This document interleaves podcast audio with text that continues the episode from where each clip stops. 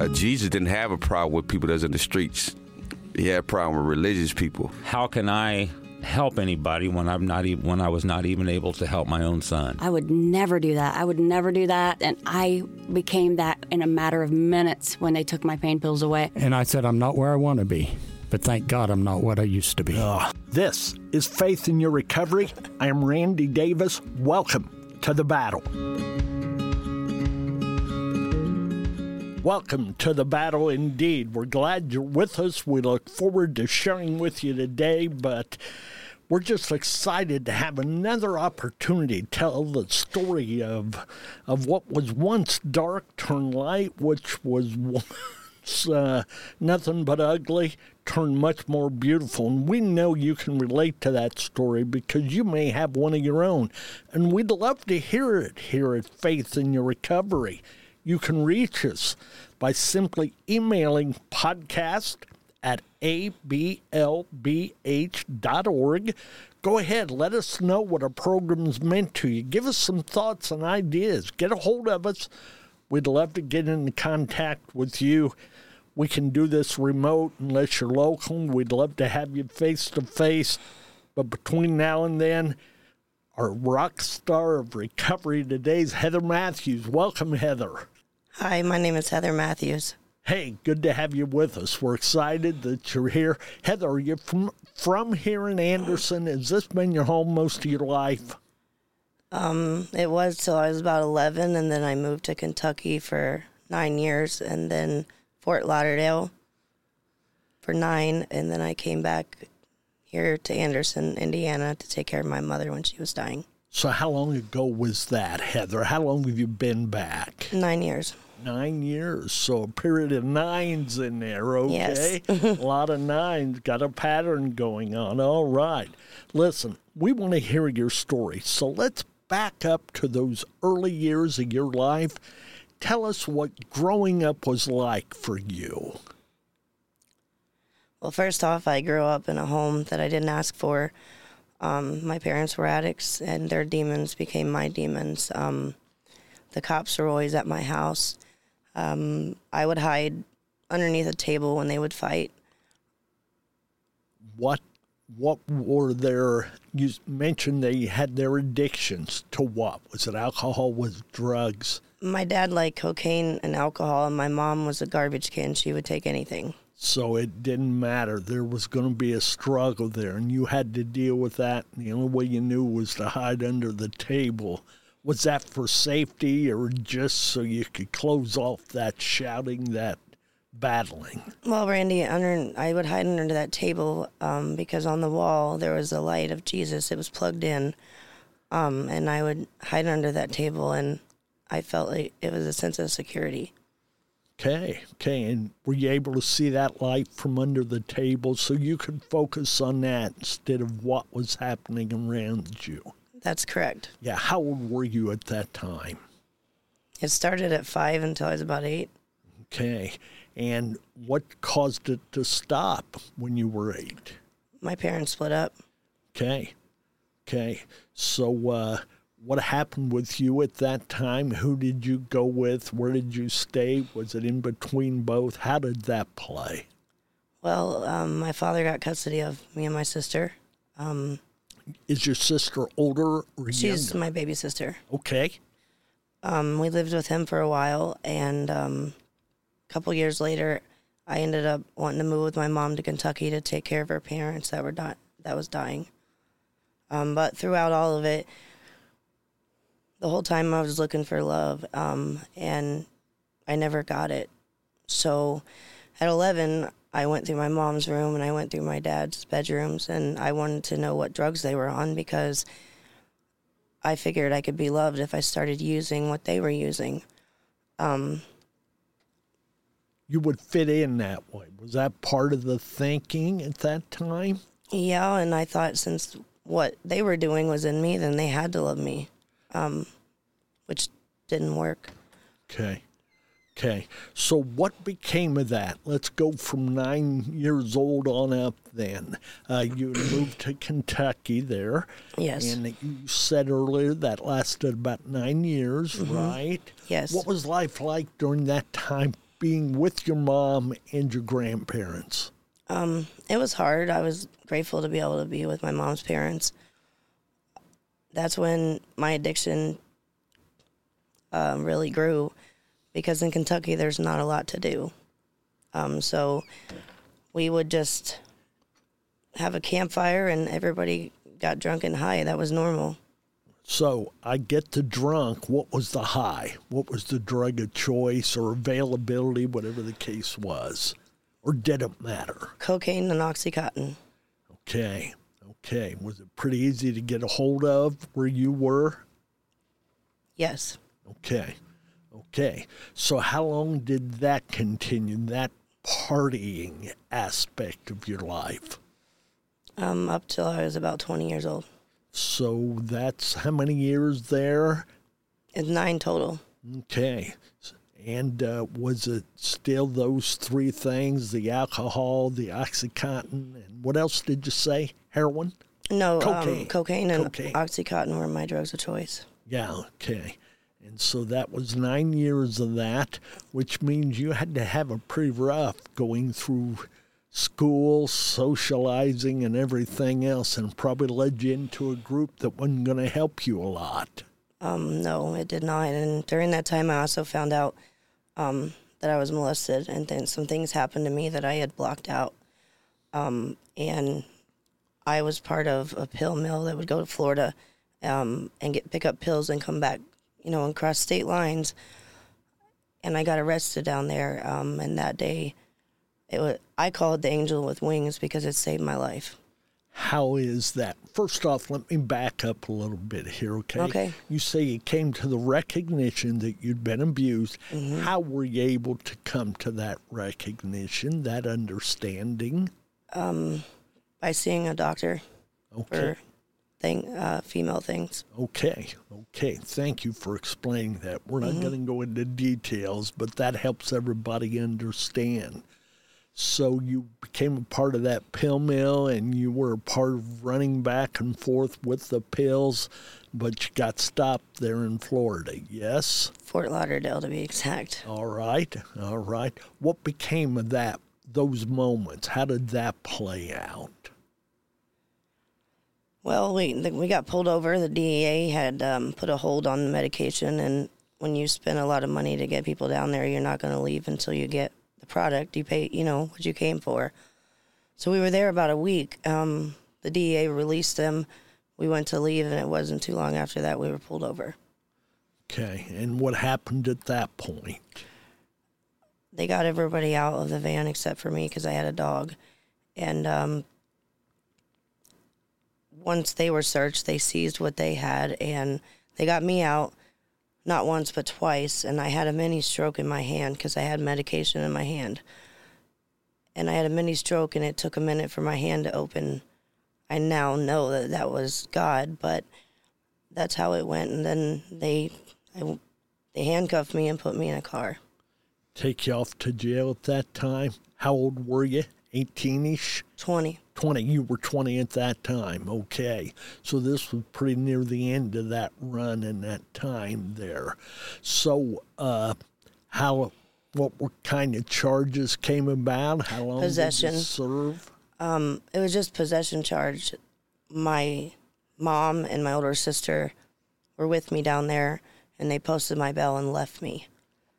So when I got out, I was on the streets of Fort Lauderdale for two weeks. Homeless. Yes. Yes. How'd you survive that, Heather? Uh, how did you make it through? I would just walk around, and people would offer me money, and I would tell them I have a home, because it didn't. Re- I, it took a minute to sink in that the situation that was going on. You had a home, but you didn't have access Yeah. to it at that time, correct? Yes. Yeah, yeah. So that lasted for a couple of weeks. Did you have anybody in your corner at that time? Was there anybody that was close to you that you could speak to, confide in, talk with? My grandma, Pam. So is that your mom's?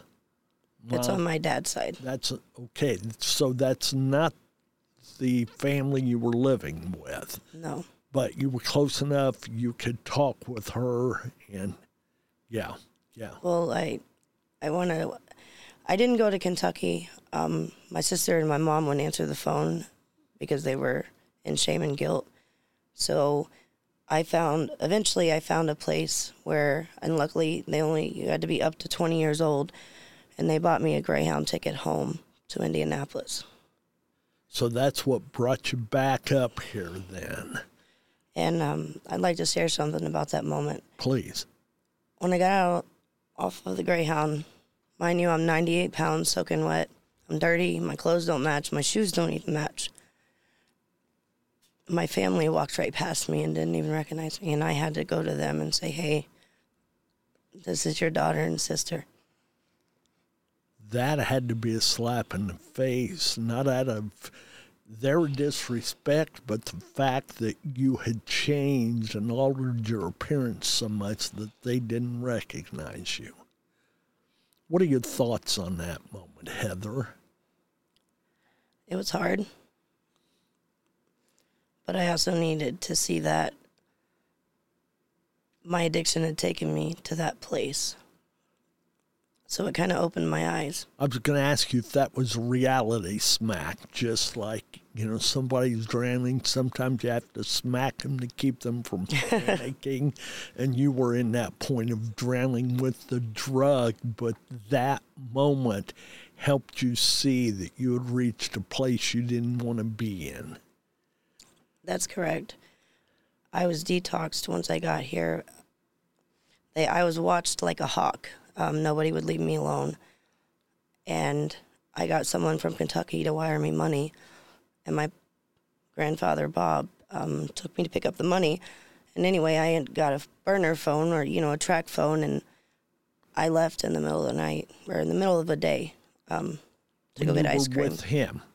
No, I was. He took me to get the money, but he didn't realize I bought a phone. So I said I was going to get ice cream, and I never came back. Which were I went back to Kentucky. you took off back to Kentucky, back to family again? Yes, Yes, okay. Okay. How long were you there that time? I was there for about three months, and I was in and out of detox. And there was a warrant that was put out for my arrest, and I went down to Florida to turn myself in. But before I got there, those three months, I was put on a ventilator and machines to live nine times. Was that a result of drug usage? Was It was health- a other health issues? It was a result of coming down from what I created, uh, you know, the drugs and all of that. And the last time that I was laying there, I asked God to give me one more chance, and um, He did. I got off of that bed, and here I am. So let's just kind of play this back over real quick, okay? Yes. You were back and forth between Kentucky, Fort Lauderdale, Indiana, in and out of the struggle with the drugs, went through numerous detox attempts, and there you are after being on life support asking for one more chance and you got the one more chance obviously you wouldn't be across from me today Yeah, when I when they unplugged me, the doctor was standing there and my mom was standing there with my funeral arrangements, asking me how I wanted to be buried. And the doctor told me that my organs from the damage that I had done were someone that was 40 and I was only 20 years old and if I use again, there's a good possibility I would die. and it sounds like there was a good possibility of it anyway or at least the odds were not in your favor at that time No. Okay, okay. Uh, what was your first step toward sobriety, toward being clean? So you've asked for that one more chance, and God said, Here it is. What? Yeah, tell us how you started to move forward, Heather. I went to jail and turned myself in on the warrant, and they put me in a program unit with 90 other females where I went to meetings and I learned about my disease of addiction. and from there, I was transported to a six month Department of Correction facility on my charges for possession. And if I violated and didn't complete the program because I was in drug court, I was facing three years in prison. When I walked in that door that day, which is August 28, 2009, that's where my journey started. Let's hear about that. Tell us about that process and how that played out, please. I was scared. I would think so. You know, my family's 1,200 miles away. But when I went in there, the the residents didn't like, you know, hey, I'm so and so, and make me feel welcome. It was the staff. They loved on me, and they, I got to get a shower, a real meal. That's where I learned. Um, yeah, I'm 20 years old. I could have chose to go another way. I didn't have to follow my parents' way. I turned 21 in rehab. So you started to reflect back, it sounds like, and you evidently came to the decision that you had not made a good one years earlier and you chose to follow your parents' footsteps instead of making a 180 and going the other way, correct? Yes. I know that makes it sound easy and it couldn't have been. it wasn't easy, but I didn't use because I needed to fill a void or or I was different or wanted to fit in. I did it because I all I ever wanted was my parents to love me. And I didn't think if they couldn't love me that I was lovable. So I spent oh, approximately 9 years trying to commit suicide every day asking God to take me. folks uh, obviously this is pretty raw this is this is digging deep and we appreciate heather's willingness to do that because by her doing so maybe you're going to look at your life in a different way the struggles you've had the battles that you've fought those moments of suicidal ideations, uh, maybe even the attempts and the efforts or your losses or that emptiness within to where you just wanted to be loved. And that's that's human nature. That's in our DNA. And when we're deprived of that, we oftentimes make the wrong choice. That doesn't excuse it. I simply hope it explains it and that you get what Heather's trying to say. So, Heather, you said you went through numerous thoughts of suicide, nine years worth, I think's what you said. Uh, what? How did that play? Obviously, I I shouldn't ask it that way. What were the efforts? I would just take a little more every day, or you know, mix this with that, like mix um, Xanax with cocaine and Yeah. a little bit of crank, and you know, mix things together that would kill you. But it, God had other plans. Yes, obviously, obviously. So it was just kind of, pardon the expression, suicide by drugs. Yes. Yeah, because I, if my own parents couldn't love me, I didn't think that I was worth loving. Who else could if they didn't, right? Yeah, Nobody. Yeah. Uh, we're sorry for that, but we we get what you're saying. And so you managed to battle through that. And obviously you you must have been having a lot of conversations with God, not just asking him to take you, but to help you get out of where you were to a better place. And obviously when he gave you that chance, you could rely, even if you didn't know the scripture at that point, on that one that says that He'll never leave us nor forsake us. And I am of the belief there's not a thing we can do, not an effort we can accomplish, not a failure in our lives that can keep us from God's love. So even if you didn't know it, you had to start recognizing I must matter, or I'd be I'd be dead already after the you know those near episodes. Is there any accuracy to that? explain what you mean. Okay. With all that you were going through and you were hunting for that love, were you coming to recognize that it, there must be a God who loves me? Or a higher power that loves me, and I need to start moving in His direction instead of the direction I've been going. Does that make sense? Yes, I accepted Christ at five years old here at Anderson and Grace Baptist. And, you know, through the addiction, I had forgot about him, but he didn't forget about me.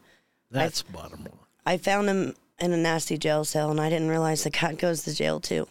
You know somebody else was in here and that was that was their line god goes to jail uh, sometimes we think it's got to be a coat and tie a pretty dress nice heels That's true. the right jewelry the right look this that in the right church in the right pew in the right moment God doesn't do things because they're right. He does them because He has chosen to.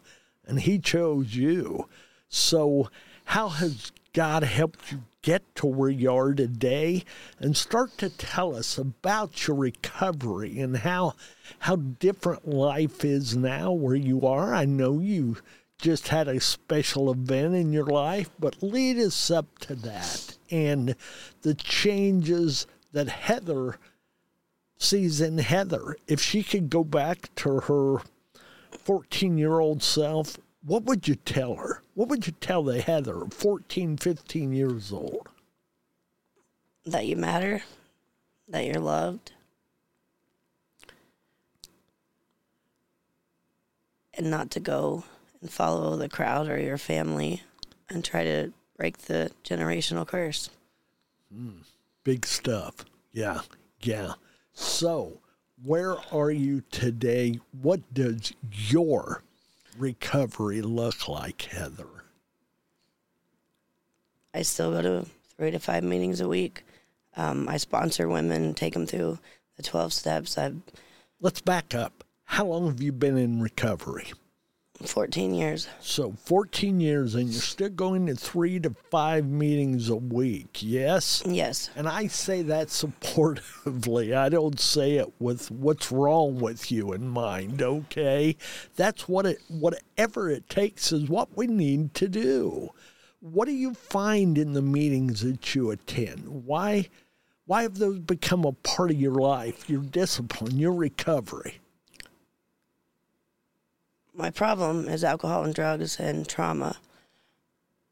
And I find the solution whether I'm in an AA and NA meeting or a, an ABLBH meeting. I find the solution. When you say ABLBH, I want to explain that to the folks. That's a better life. Brianna's Hope. That's our parent group here at Faith in Your Recovery. We'll talk some more about that in a minute because I know that Heather's highly involved with that and about to become more involved with it this weekend, even. So go ahead now and and tell us more about the recovery journey and walk for those who are out there who don't know what it looks like, and there are so many different paths to recovery, we can't give you the one that'll work, but we can tell you what's worked for our folks that we interview here. So, Heather, tell them what's worked for you. Going to meetings, having a healthy support group, finding God or a higher power, serving others, helping. There's so much um, therapy. You know, if you needed to go to a doctor to be seen or just have someone to talk to, So, it's okay to say, I need help. yeah, to reach Of out. course it is. Yes, yes. All right. Uh, where do you see yourself today and all of that? Do you feel good about where you're at, or the mountain still so tall you can't see the top? And I'm not about to say you're at the top of it because when we think that, that's when we fall off the other Absolutely. side, okay? But can you see it from where you're at, Heather? I can today. Uh, can we back up to 2019? Sure. Please tell us. I broke every bone in my left ankle, and I was unable to work for six months. And in that, I had to reach out and ask for help. And God always showed up and provided what I needed. So, what kind of help did you need to ask for at that time? Provisions? Or, Provi- um, provisions to help take care of my dog and my car. Um, food, support. I love prayer. I mean, the list goes on and on. where did you find that help, Heather? I found it at Northview, and I found it at um, New Horizon Methodist Church, where a Better Life Brianna's Hope meeting is on Monday nights. So, how long have you been involved there at New Horizon over on 53rd Street, I believe it is, here in Anderson? How long have you been a part of that group? Almost four years. Four years. Yeah, yeah. Tell them what's going to happen this weekend, this Saturday, Heather. Folks, we want you to hear this. We we believe at a better life, Brianna's hope that your story carries an impact, but so does your life. And when you mix it with a passion, it creates good things. Go ahead, Heather. This Saturday, April 15th at 10 a.m. at Willow Place Women's Shelter in Madison County, there's going to be a closed meeting for the women that are in there in recovery. How many? What is your census? What's the numbers there as far Our as our census is 26. 26? Okay, okay. Uh, why there? Tell them what your career is and where you're at now. Well, I've been in the field ever since I got sober. I went When you back say the field, you like, mean recovery work with the recovery field in DOC. I've worked for DCF, ABA clinics. I now work for a homeless shelter, um, the Willow Place. I started October 31st as the community connector. and now you're going to be leading a chapter in there for the 26 that are there. It's not a force thing, but those who choose to come out of that 26, that'll begin this Saturday, yes? That's correct. And I'm looking forward to it. And I know the women are. Why why do you feel like you're qualified to do that, Heather? because I've been there. I know where they are, and I was in places where people couldn't get out, and they brought meetings and recovery to me. Um, I love the idea that we're we ABLBH is going in for those who they need it there in a safe place, uh, need it with good leadership. We need to not forget, even the scriptures tell us, not forget the imprisoned. I'm not trying to say they're chained in there, they're locked in there, but their world's pretty much in that building at this time. And if when they can't come to us, we've got to go to them. And that's always been an adage of ABLBH that we want to go where the need is, and you're taking the need inside. Thank you for that. I'm sure that'll uh, that'll produce good fruit in the long run, and uh, you'll be able to share your story and hear a lot of others as well. Sometimes our the things that we go through in life, we think God hates us or nobody loves us, but I'm learning it was never about me; it was about Him. Yeah, that's big. And that makes a difference. And as you draw closer to Him, you know, the fact becomes more clear all the time that it is about Him. I was listening to a radio program with Charles Stanley preaching as I was coming over here. And those were almost his exact words. We don't go into ministry to serve others, we go in there to serve God. And we do that through our relationship with others. And he gains the fruit from that, the the victory along with us. He shares it with us. So yeah, that's big. Where are you at now, Heather, with your family? Uh, your sister, are your parents still living?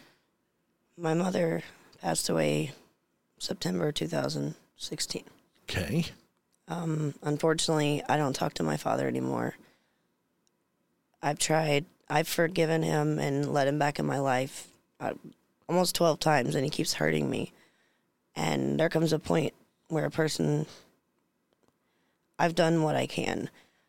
There's a scripture that says, "Honor your father, your father and mother," because I don't talk to him, I'm still honoring him because I'm not doing what I'm not following what he led for us to do. Well, I think you said you've given him like 12 chances. Uh, there's 12 points on the honor scoreboard right there. And I know that's not the way it works, but you made that effort. It also says that we've got to flee from those things that will destroy us. And if he's not ready to to connect with you, you can't force him any more than you could have been forced into recovery before you were ready for recovery. So it's a matter of just hanging in there. You hope and pray. Maybe someday it'll come about. It's it's not my role. I'm I don't have the ultimate answer, but I believe you've made a legitimate effort, and to go any farther almost starts to enable him to be able to mistreat you, to to put you aside, or however that's playing out. So you made the honest effort. I say you stand in faith is what it says in Hebrews, and Absolutely. Um, my little sister's a big support of mine. There was a time we didn't talk because I had to cut all my family off, except my grandmother, because I had to take care of Heather. My little sisters and- and my nephews are back in my life. My nieces are, but my older sister, we don't talk because she's still out there. And if she hears this, I want her to know that I love her. And when she's ready, she knows where I'm at. that's that's good. That's good.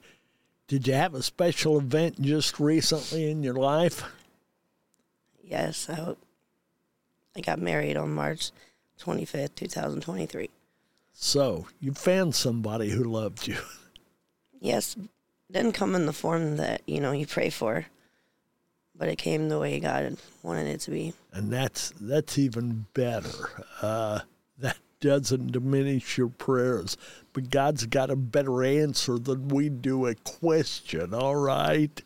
So Heather, is there anything else you'd like to add to this for the folks? Uh, have we missed out on anything, or what would you like to say? I would like to talk about 2021. please do. Tell the folks about that as you look back, crush your notes there. Folks, when we have someone in for an interview, they never know for sure what the questions are going to be. So you you come prepared with your story, but specific questions bring out specific thoughts. So Heather's going to share with you about her life in 2021. Go ahead, please. I never imagined that at 13 years sober, I would hit rock bottom, but it happened. February 16, 2021, I was in a car accident. I was hit head on 45 miles an hour on impact, and I was cut out by the jaws of life. One more inch on impact, and the motor and transmission would have crushed my body. March 31st, 2021, I was injured at the maximum security prison. May 2021, the work injury became crippling physically and mentally, and I lost the ability to function on every level. July 22nd, 2021, I was told by a doctor that based on my work injury that there was no hope for my physical abilities. That was at 11 a.m. July 22nd, 2021, I was in another car accident in 250. I was hit from behind. July 22nd, 2021. At 4 p.m., I was in the ER. But before I walked in, I called a pastor friend and explained I don't think I'm walking out of here alive. As I checked in, my vitals were failing and they had to bring me back to life. From July 22nd to t- 2021 to the morning of August 1st, I was tormented by a demon or an evil spirit. August 30th, 2021, I checked into a mental institution for seven days. September 10th, I had to get a life coach to learn how to function in life again.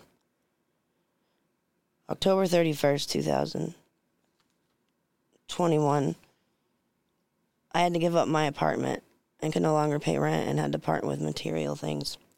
During these events, no relapse took place by the grace of God and prayer.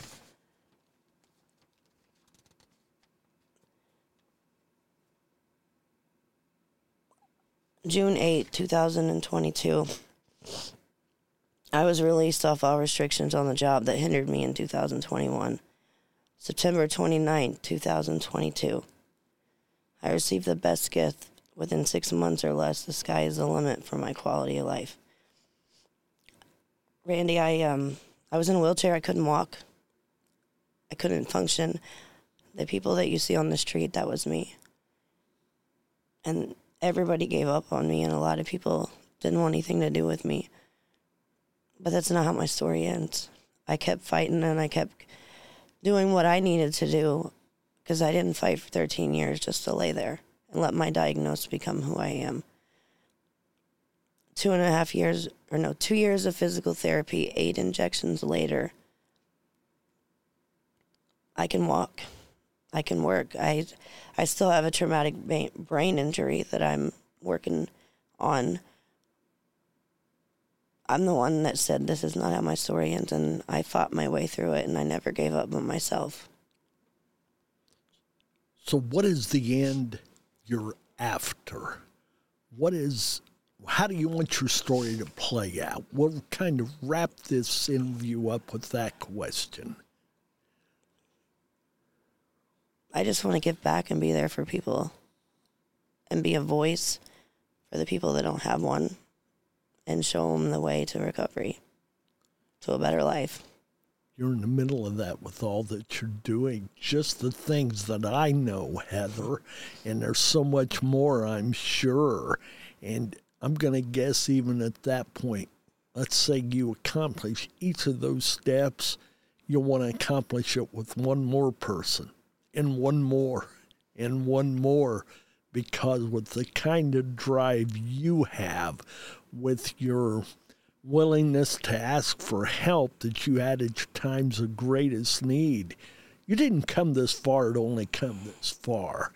And uh, No. so so thank you for being so vulnerable here today on uh, on our podcast faith in your recovery. And thank you for what you're doing in the recovery community.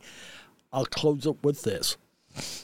Title of our podcast faith in your recovery what do those four words mean to heather matthews faith in your recovery First, I got to believe, and I got to see people that are sober living life so that I can have faith and I can, someone that's been there and done the walk before me can lead the way for me in my recovery. and that's what you're wanting to do for others yes Correct. All right. Well, listen, Heather, thank you. We appreciate your willingness to share with us, to be so raw, to be so real, and as I said earlier, so vulnerable. It's not easy stuff to relive some of these dark moments, but hopefully, by your willingness to do that, it's going to bring light to somebody else's story. They'll be able to see that that dim light at the end of the tunnel and watch it become brighter and brighter. So, folks, if you're out there listening, hang on. Don't give in to the battle. Keep believing. Give it one more effort. You never know. Your answer could be just around the next corner at the next amen after your prayer. It could be in the next person you meet showing you the way. Just hang on, hang in. God bless, and amen.